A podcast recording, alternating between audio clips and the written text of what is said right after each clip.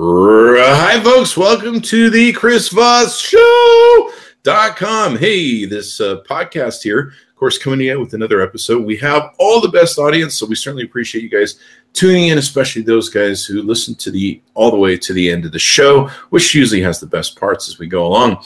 Uh, so, thank you for tuning in. We certainly love and appreciate you guys. We have all the best audience. Um, and be sure to tell your friends, neighbors, relatives to subscribe to the show. We certainly appreciate it. We've been growing immensely.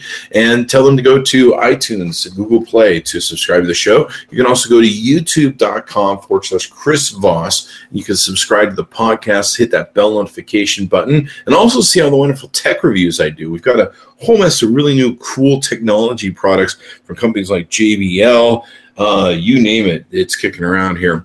Um, and we're, we're so far behind on reviews, it's not even funny. So be sure to subscribe to the YouTube channel so you can get that as well. Uh, the most excellent, bestly guest that we always have on the Chris Voss Show. We have another one today, William Campbell. Uh, William is an author, podcaster, and entrepreneur. He spent most of his life in Ireland, and he has also been educated in the UK and the US, and he's lived in Italy, Germany, and Thailand. In 2010, Brandon Books published his book, Here's How Creative Solutions for Ireland's Economic and Social Problems to Positive Reviews. Since the publication, several of the innovations suggested in his book have been implemented as government policy. Welcome to the show, William. How are you? I'm very well. How are you, Chris? Good, good. And you're coming to us from the UK today, correct? No, I'm in Berlin, in Germany right now. Oh, okay. I'm sorry. Well, you know, it's I come from that era of children where it's all the UK. Oh! you know, like Russia is just like still USSR to me. As far every time I see it on the map, I see USSR. Um, but you know, I'm what what can you say? I went to I went to uh, public school as an education, so there there therein it lies.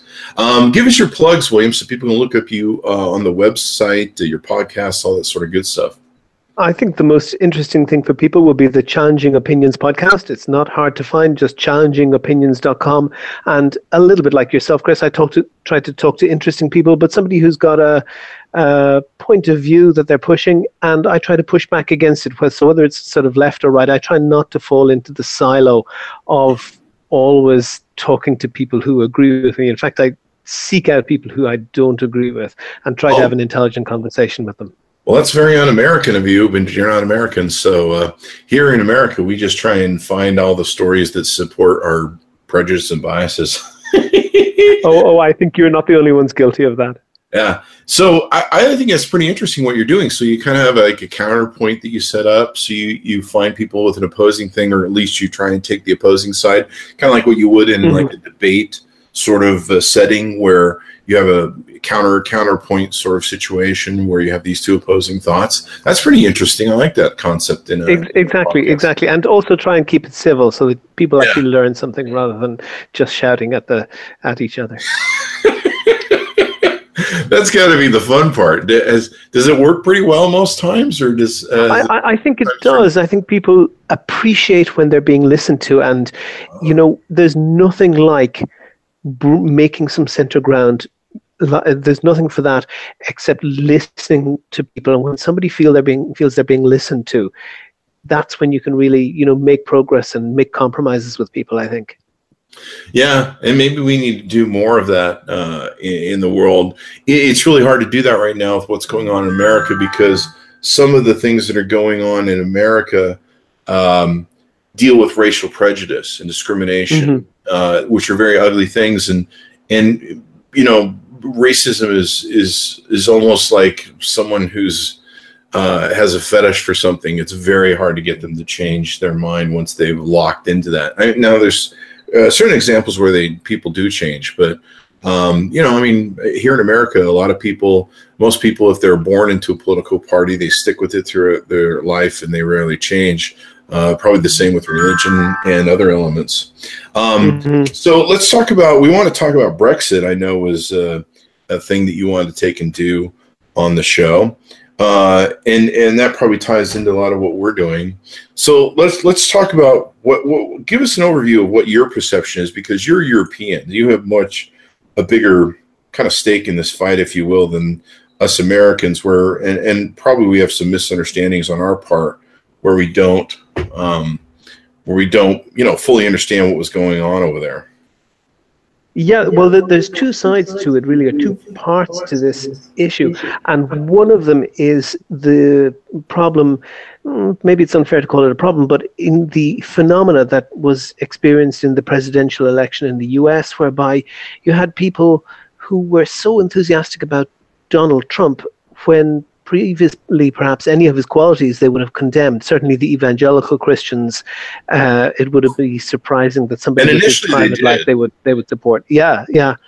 Um, but Trump seemed to hit a nerve of people who felt excluded from the political mainstream, mm. and Brexit in the UK, I think, did exactly the same thing. The type of people who were voting for Trump are also very similarly to the type of people voting for Brexit, especially those swing voters. They mm-hmm. felt that they were being listened to. They wanted to kick against the establishment.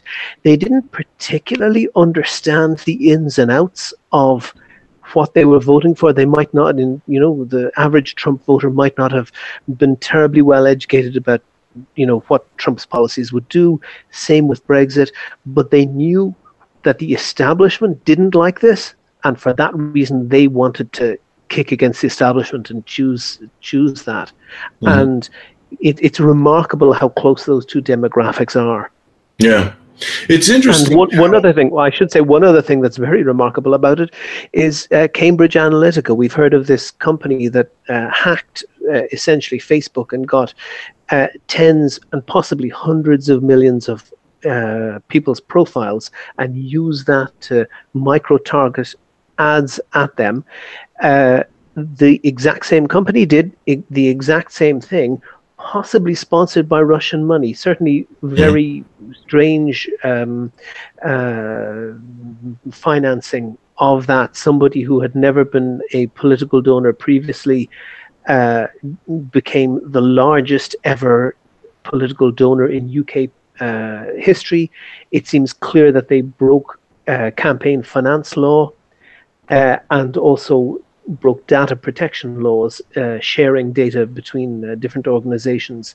Um, but that's uh, spilled milk. The vote uh, is uh, the vote has been done, and, and Brexit won by about fifty-one point eight percent. Yes, it was very close. Very tight vote. Yeah. Yeah. Um, the, but now the milk is spilt, and when the EU negotiators, the other 27 countries in the EU, uh, they sat down and literally in one afternoon they decided that there are three priorities to deal with this, and it was money, people, and Ireland. And uh, money was basically how much money the UK would owe, how they would settle that. Mm-hmm. That's been relatively easily settled. The other two problems are not going to be easy to settle. So the, the problems are uh, who's allowed to live where. So if you, you can imagine that uh, a state in the US, maybe Florida or Washington, is going to leave the United States, and everybody who was born in Florida is now not going to have residency permits, uh, be permitted to reside in any other state in the United States, and anybody who's in Florida who was not born there will not be allowed to live there anymore. How do you? I'm actually all for that because Florida is pretty strange. They're they're like our Jerry Springer part of America. If we cut them off, I, am sure we wouldn't miss anything from Florida you, you, other than know, killing. There's a few people, you know, there's a few people in Europe who are saying much the same about Britain. Um, but I just, of course, I think I just lost my Florida audience. that, that's possible. Um, but the the um, the difficulty with that is how do you unpick family relationships? How do you uh, um, decide? So there's sort of hints at saying that well, if somebody's been resident for so more than so many years, that will continue. Uh, but does that mean a British person living where I am now in Germany will they continue to be allowed to live in Germany or in any other European state? And that hasn't been clarified.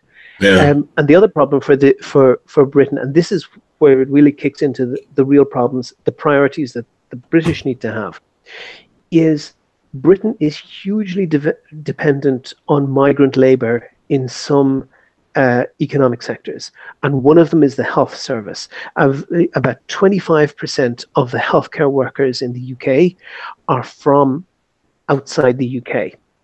And they're not feeling very welcome in the UK at the moment. And the result is that hospitals and other healthcare facilities are having real problems recruiting healthcare workers.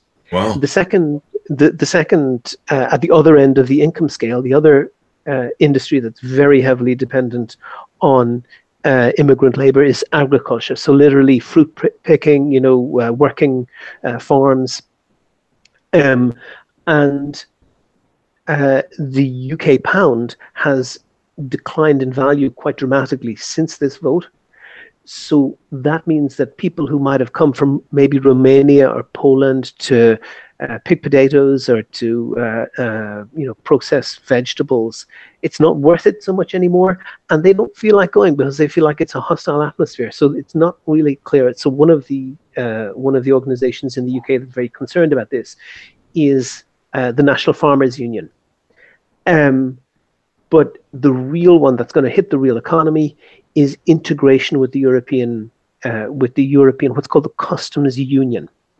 Mm-hmm. That means that, uh, for example, there's a Nissan, the, the, the automobile company, has a very new, very modern uh, auto plant in a place called Tyneside, which ironically was one of the places that voted most heavily in favor of Brexit. This plant employs an awful lot of people. It's uh, this area is very heavily dependent on it. They move 200,000 components in and out of Britain every hour that they operate. Wow. So if you so what has yet to be explained, and they've only got a year to sort it out, is if all of those 200,000 components per hour have to go through some sort of customs clearance, how's that going to work? And really, nobody's got a good answer for that question yet. It's it's an interesting thing that got us here. Um, you know, I, I as a as a kid, I was a student of history, and I I I hated history, the class, but I loved history books, and I read a lot of, of JFK, Eisenhower, Roosevelt, um, and one thing that always interested me was seeing the decisions that we would make through presidencies that would uh, affect other presidencies. Vietnam, of course, was one that mm-hmm. uh, one, was one sort of uh, dark period that that played through several of our presidential administrations and only seemed to get worse from administration to administration. Mm-hmm. Um, and and this is one of them. Um, I think the early seeds of this you can harken back to the Bush administration. I'm not being political here; I'm being factual. Um, but it, it's a well-known, agreed fact now that the Bush administration, when they went into Iraq, which was unwarranted, um, just to just to uh, I don't know outplay daddy's hand as a son. Um, we went into Iraq War and we destabilized the Middle East. Um, yeah, the guy was a monster and a butcher and stuff, but uh, he was able to keep the Sunni and Shiite factions from um, starting their own little civil wars. Uh, mm-hmm. and he kept everybody all playing nice, and and and you know they he fought with Iran, so you know he kept Iran sort of on their heels. Um, but once we destabilized the uh, the Arab nations in the Middle East, then uh, weird stuff started happening, and then we saw, of course, the Arab Spring, um, and uh, we gave more power to players. You know, ISIS arose from from Iraq, and you know, there's a lot of people that on over here that uh, blame Obama for pulling us in Iraq, but when he took office, we were number one broke. We were going through the Great the greatest recession we'd ever seen, almost a Great Depression. We came so close to our economy halting, it wasn't even funny. Um, and people were sick of 10 years of war and $4 trillion of the Iraq war. And and so, you know, we had a president who was having to deal with uh, a nation sick of war, which we've seen over the years. Um, you know, I mean, one of the reasons we didn't go into World War II initially uh, like we should have and could have saved probably a lot of lives on our end and their end for what we had to go in and fix when it was almost, uh, you know, they were almost encroaching on our property. Um, mm-hmm. Was, um, you know, I mean, we got sick of that war too, and World War One, and so the reason we didn't want to do World War Two is because we were protectionists and nationalists at that time, and, and very populist. Where it's like we're just going to worry about us. Fuck you guys. Have fun, Europe. um, clean up your mess over there, you know. And then once it became to a point that we were being attacked and the fight was coming to us, we took the fight to them. And, and when you really think of if we would have stepped into that war the moment um, Berlin and and Hitler started making their first transgressions into other countries, we could have shut that thing down and saved a whole lot of American lives and uh, and and uh, and uh, European lives as well. And of course, the Jews, we could have saved that mm-hmm. whole six million um, uh, concentration camp in one of the ugliest parts of history. So it's interesting how it can really backfire on us when we don't step up and take care of problems or when we create problems. Uh, there was a lot of problems I remember reading about with uh, John F. Kennedy, the Bay of Pigs, Cuba, Russia, um, a lot of things that you know he got handed this bag of goods and and they had to try and make them work from the prior administration as they were developing and um, you know uh, i remember reading years ago uh, castro uh, loved the us he wrote to them as a child and sent in a uh, a dollar or something or peso, whatever their monetary was in uh, pre-Castro Cuba, asking, and he wanted the State Department or the or the feds to send him an actual dollar because he mm-hmm. feared the U.S. so much. And at, at one time, he was in play towards us and Russia to who was going to run his country when he took over as a revolutionary, and we snubbed him because we wanted to support. I think it was Ferdinand, the uh, prior corrupt uh, president that was there and so he went Batista, to. I think. And here we are. You look at now, if we would have embraced him and said, you know what, that guy was corrupt. We'll just, yeah, we'll just let you switch that one out. Um, imagine what how different the last what is it 50 years now or 60 years that that we've been at war with Cuba and it's achieved literally nothing. yeah, yeah. Um, Chris, I think you're. I'd agree with most of your, you know, the points you did a little tour of the world there. Yeah. Um, but I, as somebody who's, you know, from outside the US, and obviously my podcast talks a lot to people in the US, mm-hmm. but I would maybe encourage you to remember that once in a while the US has had victories as well and has, you know, stepped oh, yeah. do the right thing. And and I'll give you one example and I'll give it to you because I think very few people in the US actually know about it. Because after uh, as was the Soviet Union and the US and with the help of Britain and France defeated the Nazis uh, in Germany. Um, Churchill, who was the British leader at the time, uh, wanted all the senior Nazis just shot on the spot. And the Soviet Union under Stalin wanted to have show trials, which is, was his sort of speciality. The US came along and they said, no, we need to have real trials with real lawyers, real charges, and if people are found guilty, uh, they pay the price. And mm. that happened. And the US initiated right across the area of Germany that it controlled what was called a denazification process. Mm-hmm. And that process was going into every town, every village. And in the first thing they did was they locked up every single Nazi Party member and then let people out slowly and uh, were very careful about how they did that. And they made films and they educated the population and they founded newspapers which are still mm-hmm. being published in Germany today, uh, but in particular made uh, one incident that I was aware of, made a, a, a film of all the concentration camps, the yes. death camps. And they forced them to and watch this film. Uh, yeah, it, and the way they forced them to watch it, and of course this was on film, you couldn't copy it very easily, so it was brought from town to town. And when you went uh, when this film came to your town, you were told you had to go to the cinema on this date and watch it, and your ration card would be stamped. Mm. And if this film had been to your town and you didn't have the stamp on your ration card saying that you'd been, no more food. So for sure you were going to, and there was not a lot of food around. So for sure you were going to watch that, uh, that film. And I remember seeing, and I, I can't remember which history book it was, but uh, just a photograph, and the photograph was what would look to us like, you know, kind of two uh, women um, but when you look at it, you can see that the girls, they're quite young, but they're dressed in wartime clothes, so it looks old to us. And they have um, uh, really not happy faces. They, this is not people who are smiling for a photograph. And mm. the caption on the photograph was that the US troops who stood inside this, the, the movie theater when this film was running uh, saw that these two girls were laughing, and they were told they were told you have to go back and watch this film again. And then this this uh, photograph was taken, and this had a profound effect. This had a very very profound effect that lasts to this day. And if you look to this day at the Nazi areas, that's to say the areas taken over by the Nazis, which were Germany, Austria, and also Hungary, was essentially a Nazi allied country. They, they were they had their own fascist dictator.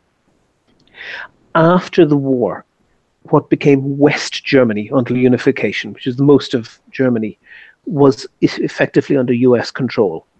East Germany was a smaller Soviet controlled area. Austria and Hungary were uh, were considered to have, I think wrongly, considered to have been victims of the Nazis rather than collaborators. And this denazification program occurred only in West Germany. To this day, you can see that neo Nazi parties are stronger in the areas that did not get that denazification program. Mm. And the far right, these these uh, people who are banging the drum uh, uh, of intolerance, have no currency whatsoever in the areas where the Americans ran these denazification programs. And I just uh, sometimes like to tell that story when I meet Americans because uh, it's something that's not so well known in the US, but yeah. it had a profound, profound effect. I've uh, seen the for, pictures for good. I've, mm-hmm. I've, seen the pictures of the of the uh, Nazis having to sit in the theater and just the looks on their faces as they're watching the concentration camp pictures. Mm-hmm. Mm-hmm. And as I said, I'm in I'm in Germany at the moment, and um, uh, on Berlin streets there are what are called uh, stumblestone stones. Yeah, yeah. Uh, uh and uh, this is maybe something the size of your fist that's just set into the pavement mm-hmm. Uh, instead of instead of a stone or concrete in the pavement. It's a brass plaque. Brass plate. and um, it says here wohnte, here lived, and a person's name. Mm-hmm. The Jews that were taken from that location. Exactly. So where they can research and find somebody who was murdered, uh, they they will uh, put a small memorial, and um, many, probably millions of German people walk over those uh, stumble stones every yeah. day when they go in and out of their apartment blocks. You know, there is there is. Uh, I remember one of my German friends who comes to visit me uh, about every year here in America. Uh, she told me about the stumbling stones years ago, um, mm-hmm. and I was pretty amazed. And then she told me uh, the series of processes, laws uh, that they have in Germany to prevent the rise of the uh, Nazi Nazism again. Um, I mean, even as an American citizen, if I go over there and make a Heil Hail salute, I could be arrested. Um, and and they have really tight laws on on keeping that from happening. Um, and you know, here in America, we we struggle with this concept of free speech. It's in our Constitution, and what is free speech? And over the years, we've had to start drawing lines of hate speech. That there's certain elements of speech that are violent, dangerous. Um, but it, the, the problem is, it is a sliding scale. It is a it is a you know once you start cutting into these segments uh, of what is not free speech and what is free speech, uh, you start, um, you know, you start getting in the danger of what Germany slid into, where suddenly we were burning books, and you know, we already have a problem with libraries banning books like To Kill a Mockingbird. So, what happened from the Arab Spring that came, uh, and you probably uh, blame this on Facebook and Twitter as well. Come to think of it, in fact, they kind of caused this whole thing when it comes down to it. So the Arab Spring overthrew a lot of countries and, of course, destabilized the Middle East with us going into Iraq. And it started the the Arab Spring started the Syrian civil war.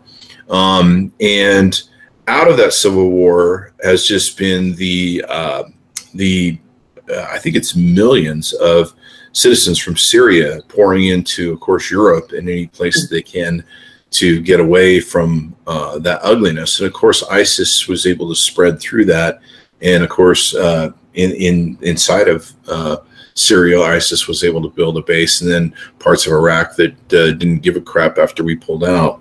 So. Um, out of that, to my understanding, that surge of migrants is what really created this populism rise. Brexit, um, America, uh, you know, everybody going, we want we want our country first, so Britain first, America first, all this sort of thing, because people really uh, got tired of seeing the migrants come into um, into their country, and sadly, uh, you know, there's there's an old line about uh, man that I love to take and repeat because we seem to be doomed to repeat all of our errors just about every generation. Um, and of course, doesn't help we don't spend more money on education. But over the eons of American or of, of human history, government officials, politicians have always played the immigrant card, the us versus them, the those people are different, and we're we're the we're the uh, chosen bunch, and they're the illegal aliens aliens. I'm not sure why we're referring, referring to other human beings that share the same dna as us as aliens. Therein lies the problem with that discussion. Uh, but you would think that human beings after seeing politicians play us like fucking fiddles with this us versus them immigrants are bad thing that's been going on for eons of time that we would get smart enough to go yeah we've seen this movie. We're not playing this game. But no, we're fucking dumb because we're fucking human na- human nature, and therein lies the the the basis of all of our problems. Um, we're both good and evil, and we have beauty and ugliness inside of us, and and hopefully one version of us will win. But mm-hmm. uh, to me, that's what really created Brexit. Am I wrong, or uh, what do you think? Yeah, I, I think you're correct. Um, the uh, there was the involvement of uh, Cambridge Analytica. Yes. Um, but the, the, UKIP party, which um, yeah. has never uh, won a, a, single seat in a UK general election in the, in the parliament. So literally, without having almost a, out of 650, not a, not a single member of the parliament, they were able to um, you become a single issue. So they were very unsuccessful as a political party, but mm-hmm. very successful as a campaigning group. And they focused like a laser beam on banging the immigration drum. Mm-hmm. Um, and uh, that was successful. There's no question about that. They succeeded in doing that. And, and um, where Donald Trump had the Mexicans, they had uh, a number of false stories. Yeah, um, probably a lot of the and, Syrian immigrant oh, stuff, right? Well, well, first of all, the the issue was entirely bogus because the immigrants from outside the EU, the EU has no control over that. That's the UK's choice uh, as to what level of immigration that they accept from outside the EU.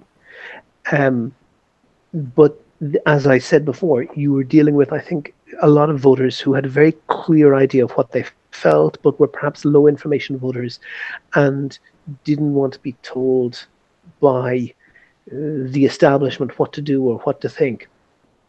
And um, if you look at some of the posters, uh, they were explicitly using um, images of Syrian refugees uh, without any explaining why that might be relevant to the vote, but it was relevant to, even if it wasn't not relevant to the vote, it was relevant to the voters.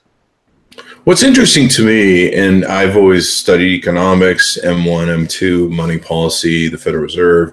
Uh, one of my, I think when I was 18 or 20, I was studying to become a stockbroker, passing the test, and and and understanding how the world of financing, banking, uh, stock markets worked um, it's been disappointing me for most all my life that uh, we do a very poor job of education in schools, not to teach people these things so they can understand how little these immigrants affect our economy and how much they do contribute to our economy, uh, especially. Uh, you know, we have the same problem here you do, where we use a lot of immigrants to do the jobs that Americans won't do, like picking fruit and and actually servicing most of our um, food sourcing that comes. Uh, you know, I just read a thing today that in California, in what they call, I think the salad bowl or something like that, but it's where a lot of our fresh fruit comes from. The immigrants there that are illegal are living 20 to a house. And of course, they're scared of deportation. And, and what we don't realize is we're going to shoot ourselves in the foot and increase prices, uh, not only with tariffs at Walmart you know, I, I heard Bill Maher tell the joke. I can't wait till all these tariffs kick in and all the immigrants are kicked out, and people go and all the Trump voters go to Walmart find that there's the shelves are empty. Um, mm-hmm they, they just don't realize how much this is going to make their life a living hell, especially from cost basis. It's interesting to me too that people live today in such a non-actualized state that they can be played so hard with this angle of of hey your life's a, a, a, living hell and a piece of shit not because of us politicians have been doing our job and we've been overtaxing you and we've been robbing you blind by all of our inside deals and everything that we do where all of our congressmen become multimillionaires through their uh, you know dirty dealings but the average joe is sitting there going why can't i get a job? And then of course the politician comes along and goes hey you stupid knuckle dragger uh, it's the immigrants fault. It's not us. And they go yeah oh, it's the immigrants fault. These politicians have been stealing bullet from me all this time. It's the immigrants. It's like yeah. well, um, there's Chris. There's a book uh, by I think Eric Schlosser, um, Reefer Madness, but it has one section on uh, I think exactly what you're talking about, the salad bowl in California, and he details very very clearly how the and their large industrial uh, uh, industrial conglomerates that are controlling the the the farming uh, there, how they campaign quite carefully to have a very specific level of action against illegal immigrants, mm-hmm. and they they don't want to have all of the illegal immigrants kicked out. They want them just afraid enough not to cause trouble. Mm. Uh, they need those that labor there. Mm-hmm. They don't want them kicked out, but they want them in just enough fear of being kicked out that they uh, don't uh, don't um, start demanding uh, better wages or better conditions, and and uh, I thought that was a, very you know uh, it was a, good documentation of a very cynical move. Yeah, it's it's part of one of the things that came from the Syrian immigrants was ISIS, and of course we created ISIS by leaving that void in Iraq by leaving Iraq because we became more nationalistic and didn't want to mess with Iraq anymore, which is the problem we started and caused the de- destabilization of Arab. So their world there in the Middle East. So we pull. Can I challenge you a bit on that, Chris? Sure. Yeah. Can I challenge you a bit on that? Um, I completely agree on the, the in uh, of about the destabilization of that the Iraq War had, obviously on Iraq, and um, you mentioned, and I think you kind of went very quickly past it, but there's, of course, and always been a lot of uh, traffic, a lot of people from North Africa, mm-hmm. uh, in particular, live in Europe and work and study and so forth. And if you think the Arab Spring started in 2011, WhatsApp had a big influence on that. What, what because did? WhatsApp, the uh, the messaging, WhatsApp, uh, yeah. the messaging platform, yeah, um, because everybody in who lived in Tunisia or Libya or Egypt had a brother or a cousin or a friend who was working or studying in Europe.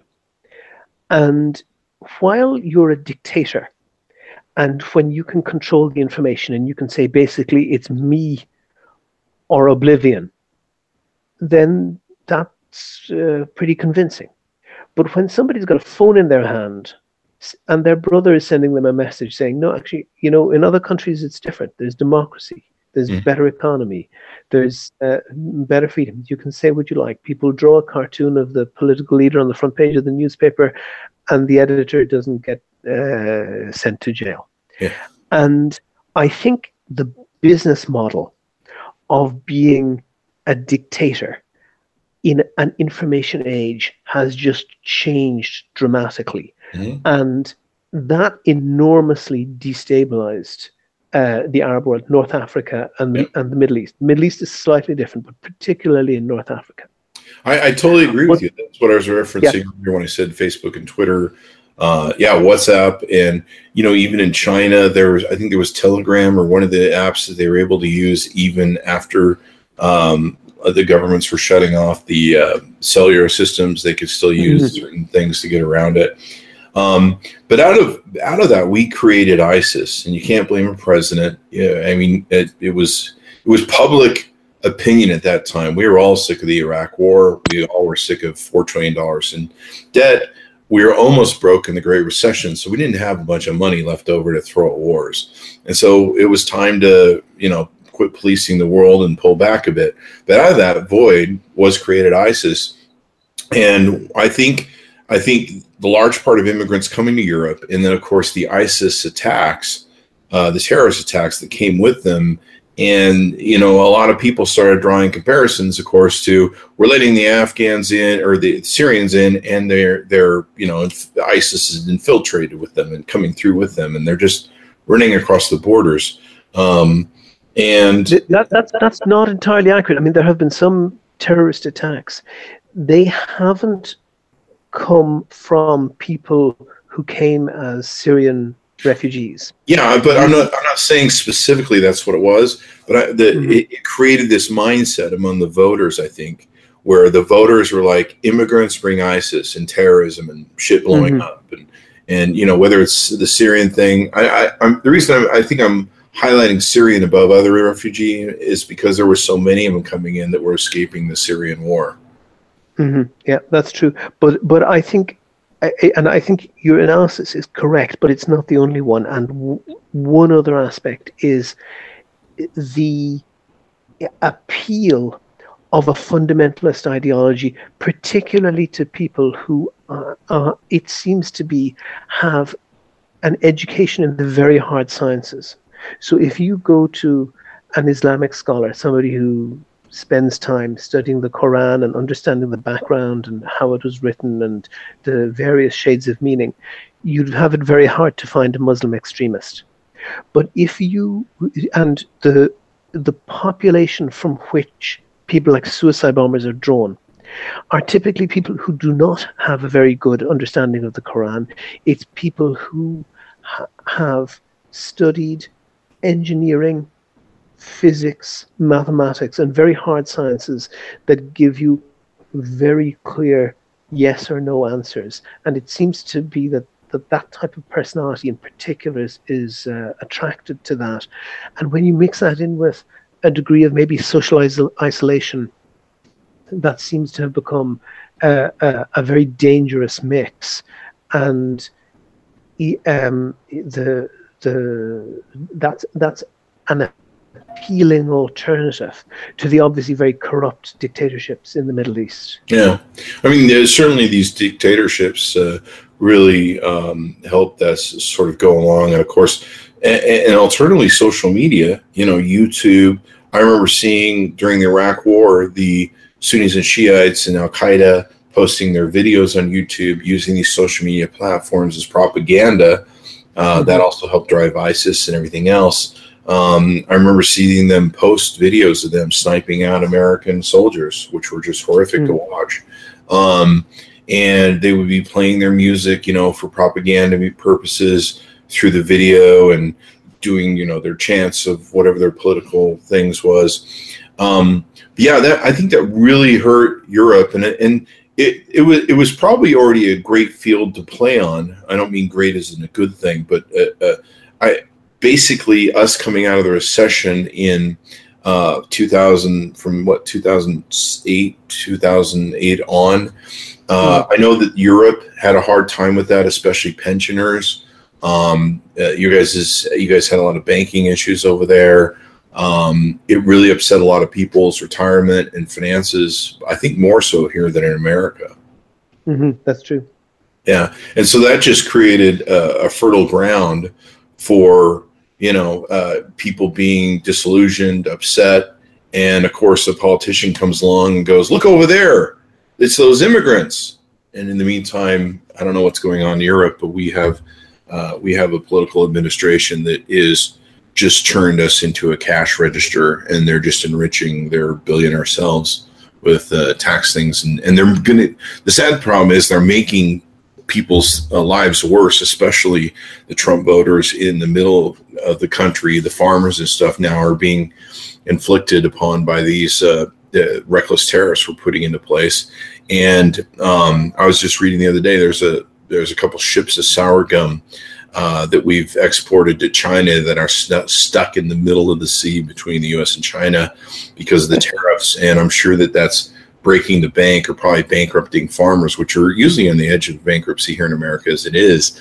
And the sad part is, is that's going to create more economic disruption and more opportunity for people to go, it's the immigrants over there, it's the immigrants. And people are so goddamn fucking stupid that they will not realize what's uh, what's being played upon them by the snake oil salesman.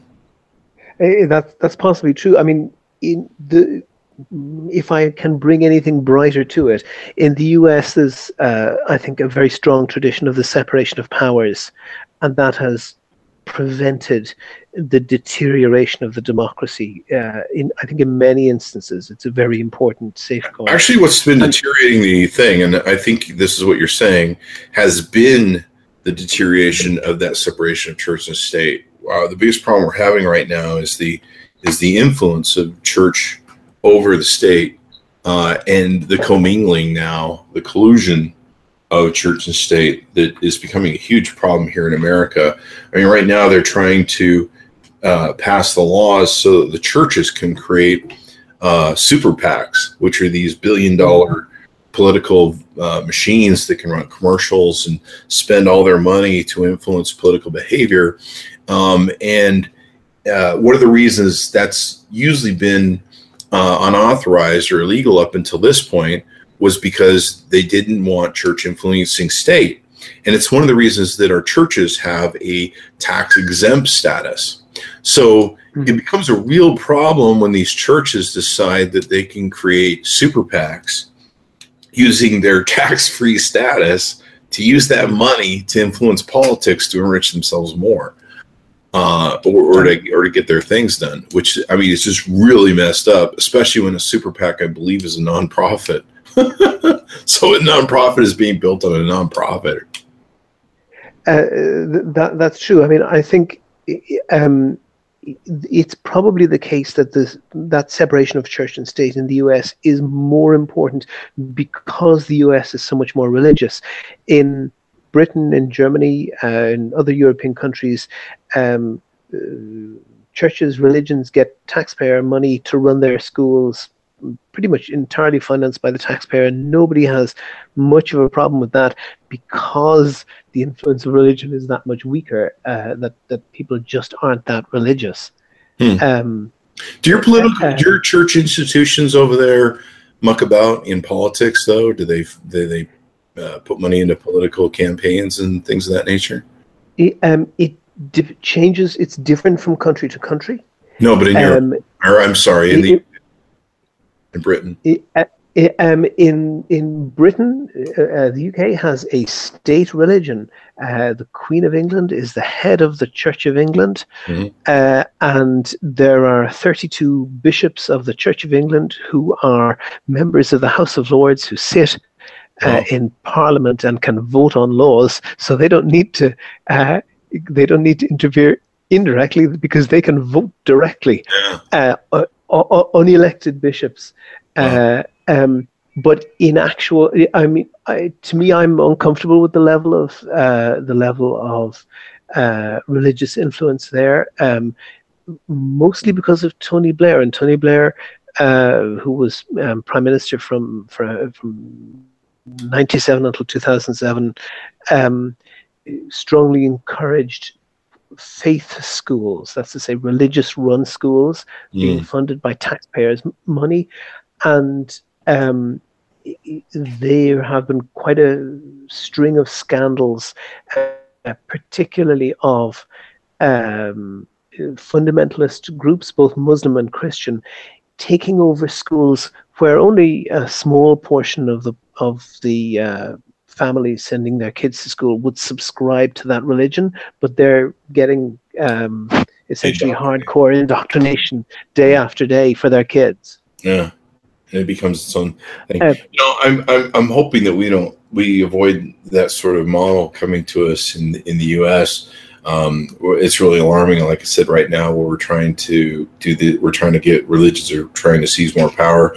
It's been interesting. Our evangelical religions over here have embraced one of the most toxic people, vile people, um, both on attacks on women and attacks on um, immigrants, um, and they're willing to embrace that and and sell their souls to that devil um, in in uh, in oh, what's the word I'm looking for in exchange for power in, in the mm-hmm. government and and being able to take over control. Um, yeah, I remember remember hearing about Brexit that Brexit a lot of the rural people were the ones who voted for Brexit, and a lot of the urban people, of course, saw the fallacies of it. Um, there's been a book written, and I can't remember the name of the author, but uh, it was uh, it talked about the somewheres and the anywheres, and the the divide was a bit more uh, a bit more subtle than that. And this guy divided the the country into two social groups, and the somewheres were the people who lived in a particular place, probably lived there their whole lives, and had a strong affinity to that place. And the anywheres were people who maybe moved to go to university, uh, were very comfortable living in different places and comfortable mixing with people from lots of different places. Um, the so it was a social divide, but it wasn't the one that we've mostly expected. So it's not a yeah. class divide, and it's um, uh, London, of course, being so cosmopolitan, was very strong pro-European vote, uh, mm-hmm. uh, and ha- and by that analysis had lots of anywheres. Lots of people moved to London also from places in the UK. Um, and then northern cities, industrial cities that have maybe gone through industrial decline, what might be called the Rust Belt, were the places where the very strong anti-European Brexit vote uh, was.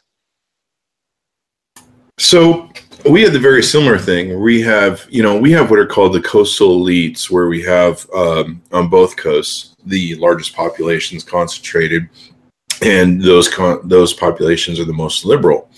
And like you say, um, if you live in a very uh, a tight city, crammed with a lot of people uh, from all walks of life, all colors, all races, uh, people, ethnicities, you know, I mean, it's it's a mosh pit of humanity Yeah, um, this is the, this is the irony. The irony is the people who hate the racists, the people who hate immigrants most, are the people who never meet immigrants. Exactly, exactly.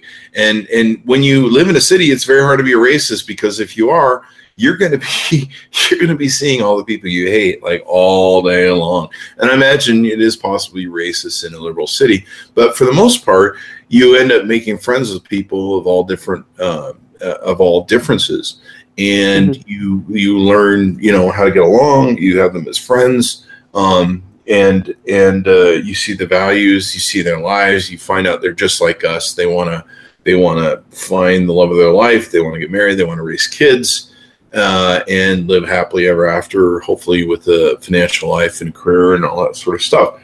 Uh, you know uh, people want pretty simple goals when it comes down to it. And so you know, we went through that with uh, with our um, extension of what you guys did, and Cambridge Analytica, like you keep saying, is the thread that that runs through Brexit and Trumpism.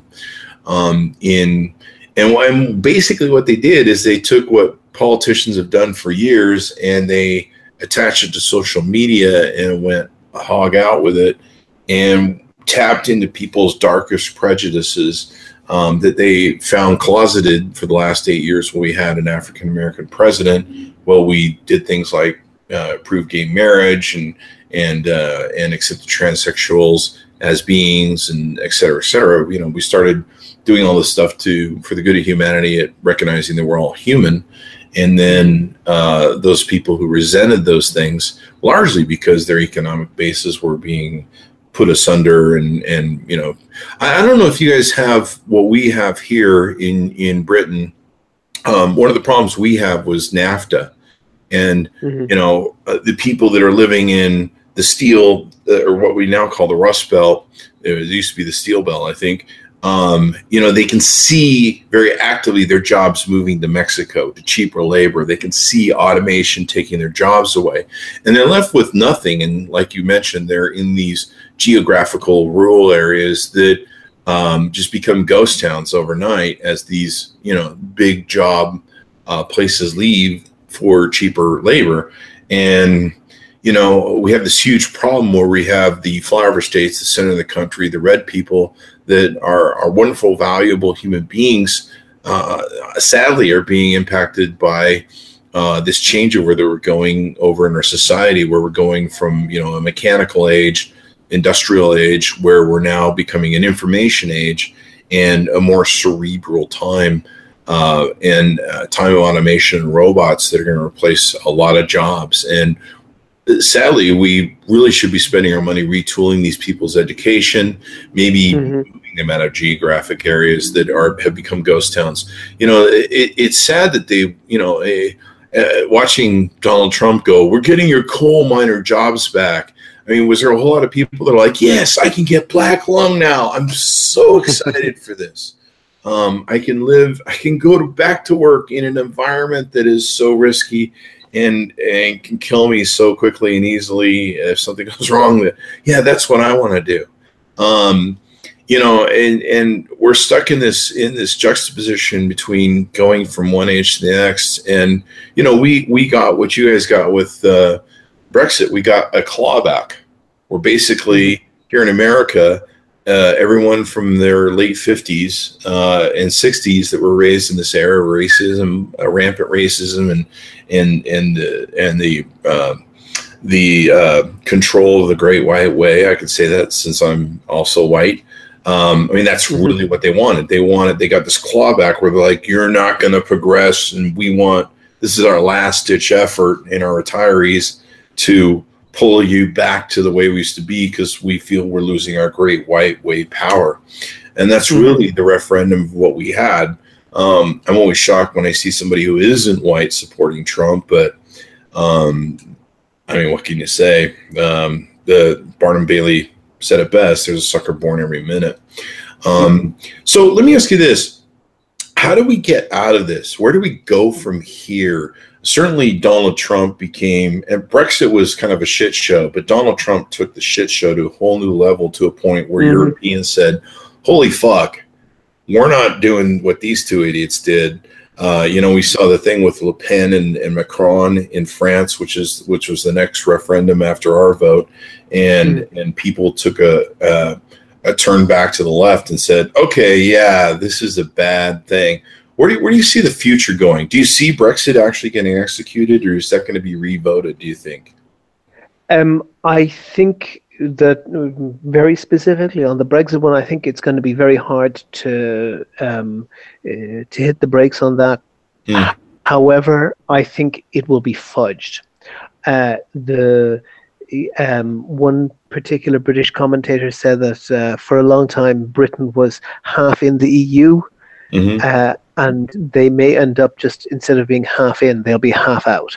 Mm. Um, it, that probably is the worst possible outcome for uh, Britain in the long run. It was that's to say that they will be part of the customs union, which would mean that they would have to follow the various rules uh, of the customs union, but wouldn't have a say over what those rules would be. So, mm. uh, n- not a great deal, but that but they the UK will be looking at uh, very very serious economic problems if they try to be entirely isolationist because Britain is a trading nation. But I think to answer your main question, which is how, how do we go forward, um, I think that Trump could not have won. Cambridge Analytica aside, all of those, uh, you know, race baiting aside and so forth, all of those things certainly helped, but the, they were built on a basis, and the basis was that there was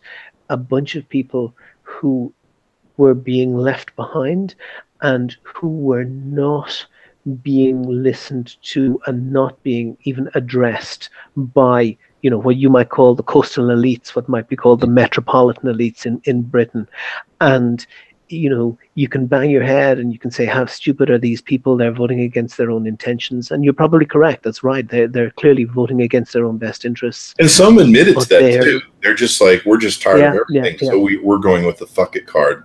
Throw it, throw a Molotov cocktail in and see what happens because that's where we're at now. Yeah. And I have to say, insulting those people is probably the least uh, creative, the least constructive thing that you could do. That insulting them just doesn't work. If and I'm struggling to remember the guy's name, but he wrote a very very famous book. Uh, black guy, and uh, I think he was religiously inspired. But what he did was he set out to make friends and truly make friends with the members of the Ku Klux Klan, and he uh, he, he uh, just didn't try to convince them of anything, didn't try to persuade them of anything, just was a friend, mm-hmm. and inspired many of them to leave. And indeed, and uh, I can't remember. Uh, it's unfortunate I haven't had a chance to look it up. But he essentially destroyed the entire organization by befriending its leaders in mm-hmm. his area and it's it's an inspiring story. I and think I have seen videos to, of him on Vice, or uh, I've seen videos of him hanging out talking. Yeah. And, uh, I think he went into. He's an inspiring speaker, and, and, and, yeah, and I'm, makes friends I'm with guys. He even goes to rallies. Yeah, go to rallies, KKK rallies, and just have conversations like, "Let's talk about why you yeah, hate." and, and Exactly, and I, I don't want to make the comparison to the Trump voters, but I just want to compare that um, if you become the cliche that they hate, it is very easy to continue hating. But if you challenge that and you can say, no, actually, I'm just a human being, and if you just be a human being, it's much more difficult to and for exactly the same reason that the you get the highest levels of anti-immigrant feeling where you yeah. don't get any immigrants because they're seeing these people as a cliche just as as uh, a report on a TV news station or yeah. whatever but you know when it's the guy who sells you your coffee in the morning the guy who's uh, uh, driving a taxi, the guy who is the doctor who treats you in the hospital or whatever, it's very hard to hate on specific individuals who you know who you meet in your daily life. It's much easier to do that with a cliche. And right now we're we're stuck in this middle part of history where we have an aging racism era, born and raised uh, voting bloc that is in our senior citizens. I'm not saying everybody, but the, largely the Trump voters. Um, and you know they came from an era of extreme white power and control extreme racism. They, they, a lot of them are have closet racism, whether they believe it or not.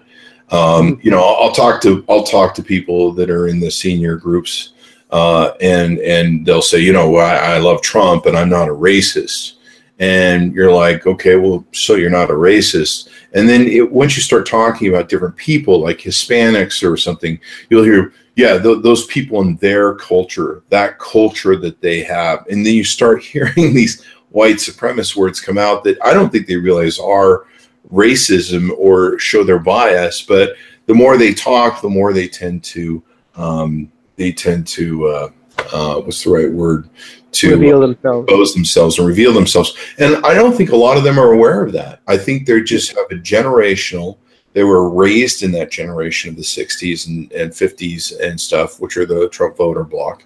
Um, and they want that back. And the biggest problem that they've seen is their loss of power. They see the increase of immigrants coming over and taking over blocks. I was recently watching, I think it was a Vice show, where they were talking with um, and getting updates from Trump voters. And one of the Trump voters' issues was uh, their worriness that there would be more immigrant voters that would start to control America over them. It's a real power fight over the Great White Way. And immigrants, uh, minorities, you know, they're seeing that blacks are, of course, voting and taking more of the demographic over. These are the people who uh, just probably um, just rile when they see uh, a, a, black a couple and a white, a black and white couple together and go, oh, you know, what's going on with our whatever. Um, and so we're stuck in this middle part of history where this old block is dying off. They're fading away. They're moving into retirement, and of course, they'll pass away eventually. And that block will be gone. That that block of our generate or several generations that were uh, raised in that racist environment. You know, this, this these people were still raised in an environment where we had a colored and a white, you know, bathrooms. We had colored and white uh, uh, water faucets. We had color and white places they could go. If you were black, you couldn't go through the front lobby of nice hotels. You had to go in through the back door. Um, these are what these people were raised with, and whether they realize it or not, when you sit down and talk to them long enough you'll at first get the economic bullshit that they put out as to why they voted for Trump. And then if you talk to them long enough and get into them, or what's interesting is you bring around other people of other minorities, um, then you start seeing the racism that's very latent and very closeted with them. And I don't think a lot of them even realize it. Uh, sometimes you'll see the misogyny. Like I remember watching interviews of Trump voters in, in small towns like Pennsylvania and you would see them talk about well you know uh, it's about jobs and it's economy and i'm tired of my job. And the longer they talk then the misogyny comes out or the racism comes out. Like i would hear you, you start hearing comments about hillary clinton and and her feminism or her her the fact that she is a woman. Um, and then you would hear the misogynist stuff come out. And you realize that people were putting up a front that what Cambridge mm-hmm. Analytica played to was the deepest, darkest, ugly prejudice that people had. Now, in the middle part of our history, we have a new chapter hopefully beginning. Uh, we have this wave of these youth voters that are now uh, really enraged by, uh, you know, they've had to live every day going to school, wondering if they're going to be slaughtered that day they you know they go through all these drills every day of what to do in an active shooter situation which i, I can't believe, imagine the terror of just going to school nowadays um, and then these school shootings that are happening really on a daily basis here in America, which you guys don't have the pleasure of having over there in Europe. Thank God. I might move to Europe. Um, and um, and uh, so we have this, but we have this huge voting bloc that is now really being activated, and we have these young kids in this new voter blocs that they're used to living in the whole world they're used to being on Instagram and social media. I mean, even the whole, even social media opened up the world to me. Uh, after Twitter, I suddenly had international clients around the world that I was doing business with that I, I could never really ever know that I wouldn't have done that before without social media. And so these people are also exploring other cultures. They're seeing pictures of different other worlds and, and, and countries and ethnicities and, and cultures. And, and they're, they're embracing those you know they're watching on instagram you know this this country is that and this and people posting their travels.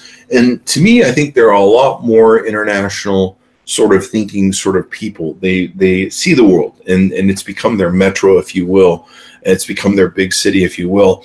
And and hopefully with our what they are calling right now the blue wave which is supposed to come in 2018 where we take back control of our government and and hopefully control over the uh, white house where there is a uh, where there isn't a uh, supporting um, there isn't a supporting um, you know congress that just lets the president mm-hmm. run willy-nilly which wasn't supposed to happen they were supposed to be the policing units of our thing. So hopefully we have this wave coming. Do you see any of that going on where you have a blue wave that might flip you back in in the in the coming years? One thing that's very different about the European politics is that the, the, the pretty much each country has, has two parties. And that's a break on extremism. Um, so for example, in the US, you've had kind of general moderately conservative government for most of the history. But when even one party gets taken over by radicals, it has an enormous effect. And I think, and I've um, you know spoken to people in the Republican Party, maybe older people who are really quite startled of the, what's happening to their party, yeah, and how been taken over by people with a with a, an agenda just to reduce taxation. Yeah, the GOP has had two really pulls to the to the far right. The there was the yeah. there was the Tea Party, and then there was the Trumpism. Yep. Um, that, that, right there's there's feelings that the Democratic Party is being pulled to the extreme left uh, as a as a, a, thing. Now in Britain, you guys have the Tory Party and the Labour Party. And um, that's true. That's in Britain. Um, there is there is also uh, not as strong as it used to be the uh, Liberal Party, which um, up to 2010 were in coalition government with the Conservatives. In Scotland, uh, the configuration is different because there's the Scottish National Party, which actually uh, is in government in Scotland, and uh, uh, other parties, the Conservative and Labour parties, are much smaller. Um, but in most countries in Europe, the parliaments have four or five or six or a dozen different parties, mm-hmm. and a consensus has to be built across at least enough parties to make yeah. a majority in a coalition. Um, in a, in a coalition, and there are advantages and disadvantages to that. But one of the advantages is that it's very hard for and and essentially what what what what has happened in the GOP is that a small majority of a small majority. So you've got 51% out of a group that has 51%. It means you've got 26% of the country and you've got complete power. And that's not something that can happen in a multi party system. You need to build a coalition, and it's just that much harder to have an extremist government because you may, might get one party to adopt an extremist line, but to get several parties to adopt that, that's quite unusual. Yeah. I, have often wondered, eh, you know, because I've seen the coalition governments in Israel and and uh, around the world, the European, uh, and you know, it's kind of funny. Every now and then they have they have a referendum where they go, "We can't all get along, so we have to quit and revote this thing," which seems semi wasteful, but I suppose that's what has to happen in balancing that. Um, uh, I remember when Theresa May she forced her own vote and shot herself in the foot with her with oh her, yeah, that was a major error. Her attempt to grab um, power. I, I often yes. wonder if in the U.S. we would have more of that. I mean, certainly in the most recent election that we had between Hillary and Trump, uh, they both came with so much baggage, and and especially with Hillary Clinton, you know, eh, she became the lesser of two evils. It became the lesser of two evils vote. I mean, I don't like Hillary Clinton. I have no problem voting for a woman at all. Uh, but Hillary Clinton, over the past 25 years, has said so many um, so many issues, so many political follies, so much uh, sort of dirty political dealings and stuff. Um, she was just horribly tainted in the eyes of the voter. And in, and in reality, uh, we were set up for anybody to win who was going against the establishment. I, I do believe Bernie Sanders would have won if uh, Hillary hadn't thrown the Democratic Party into the bus.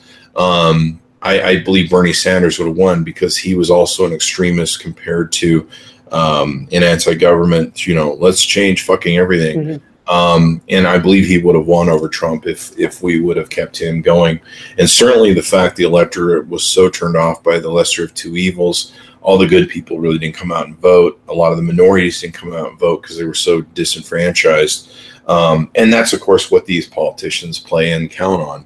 You know, um, they want they want the base to be fired up. And, and Cambridge Analytica did a great job of that. I mean, Cambridge Analytica, uh, uh, Analytica and the Russian bots targeted black voters. I mean, they had one of the largest uh, uh, Facebook pages that was controlled by a white guy, I think, or a Russian. Uh, there mm-hmm. was a there was the uh, Black Lives Matter. It was one of the Black Lives Matter Facebook pages, and no one had any idea that it was just a troll, and it was mm-hmm. designed to disenfranchise those people to not show up and vote.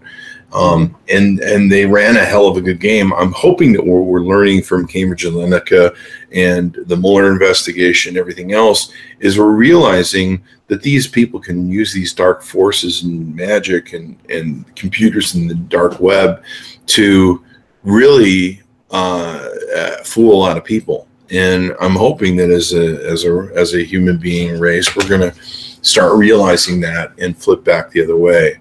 Um, mm-hmm. You know, I I'm, I constantly console myself with the uh, speech uh, President Obama gave, where he goes, you know, uh, as in America, we go through uh, dark times. We zig and we zag.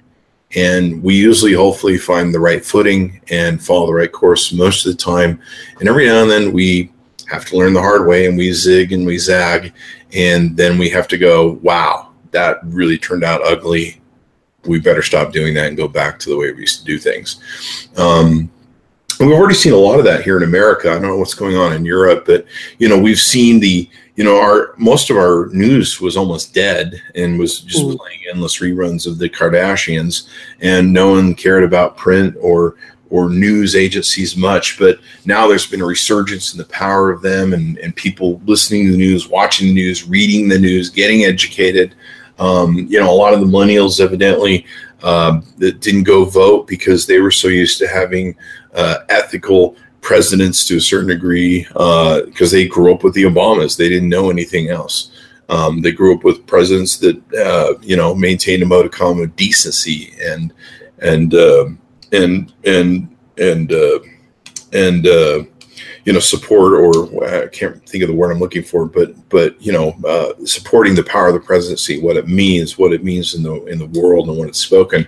And instead, we've just mm-hmm. put uh, uh, uh, a white trash mobile home running billionaire into the presidency, and it's just fucking Jerry Springer every goddamn day. Um, it certainly seems entertaining from this side of the Atlantic. I'm not sure that I'd want to be any closer than I am. Can I move in your basement? um, I don't know about that. Because we could try and make some space. Get out of here soon, William. It's uh, I, I mean, at least you don't have North Korea threatening to fucking nuke you guys. I mean, uh, uh, yeah, well, that's a whole a whole other show. I have to say though, um, uh, um, it seems like I hate to admit it, it sticks in my craw, but it seems like that um, Trump might have played the madman better than Kim Jong Un or however, whatever his name is, um, uh, because they've announced that they're going to stop their nuclear and rocket tests. Mm. Um, and it might be because uh, everybody was afraid of Kim Jong Un because not because he was powerful, but because he was uh, viewed as you know being close to insane. Um, perhaps Trump convinced him that that he could do a Kim Jong Un act better than Kim Jong Un could.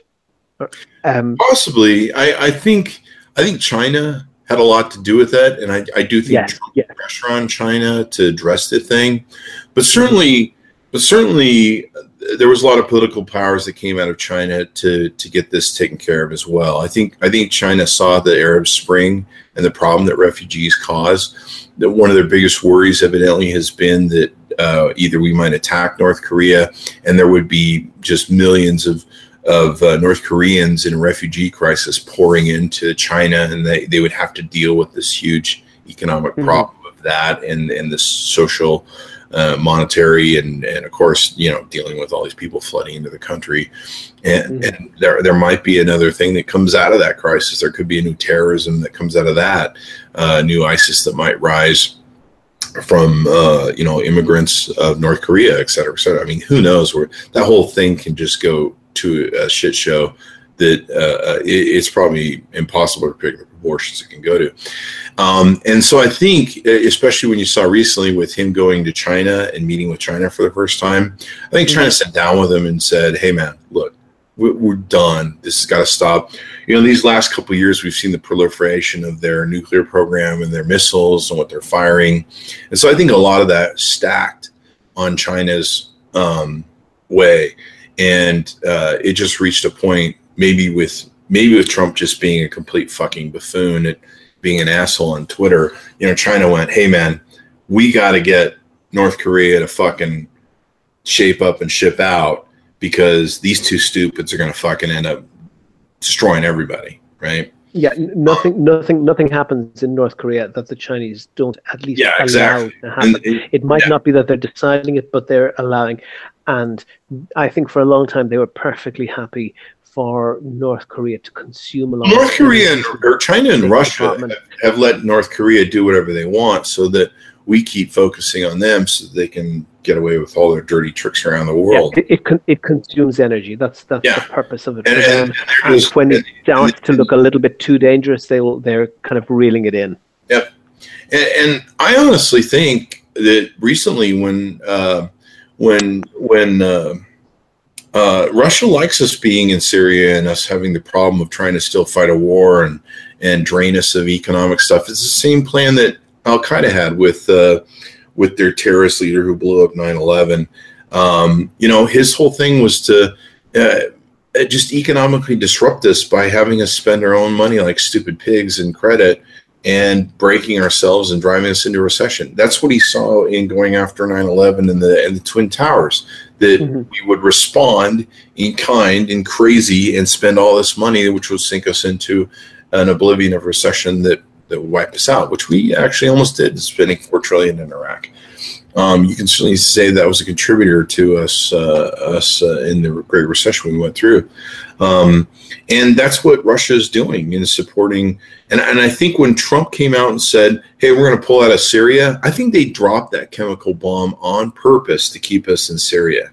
I think they dropped I, that I don't know. bomb a week later on purpose to draw us back in because they like the um, drain that it has on us.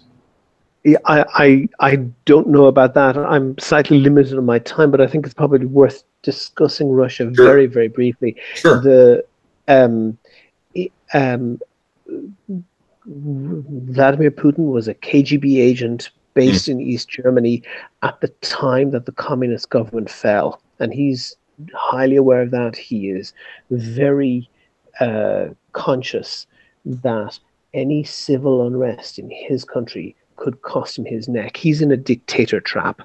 Uh, dictators don't retire; they either die in office or they uh, they get uh, shot by their by their uh, uh, whoever overthrows them because they they've committed so many crimes along yeah. the way that or they, or they die in the Hague. Yeah, yes, exactly, because that's that's the the the other. Yeah, that's certainly where the Syrian um, president is going. It's just a matter of when. Yeah, yeah, yeah.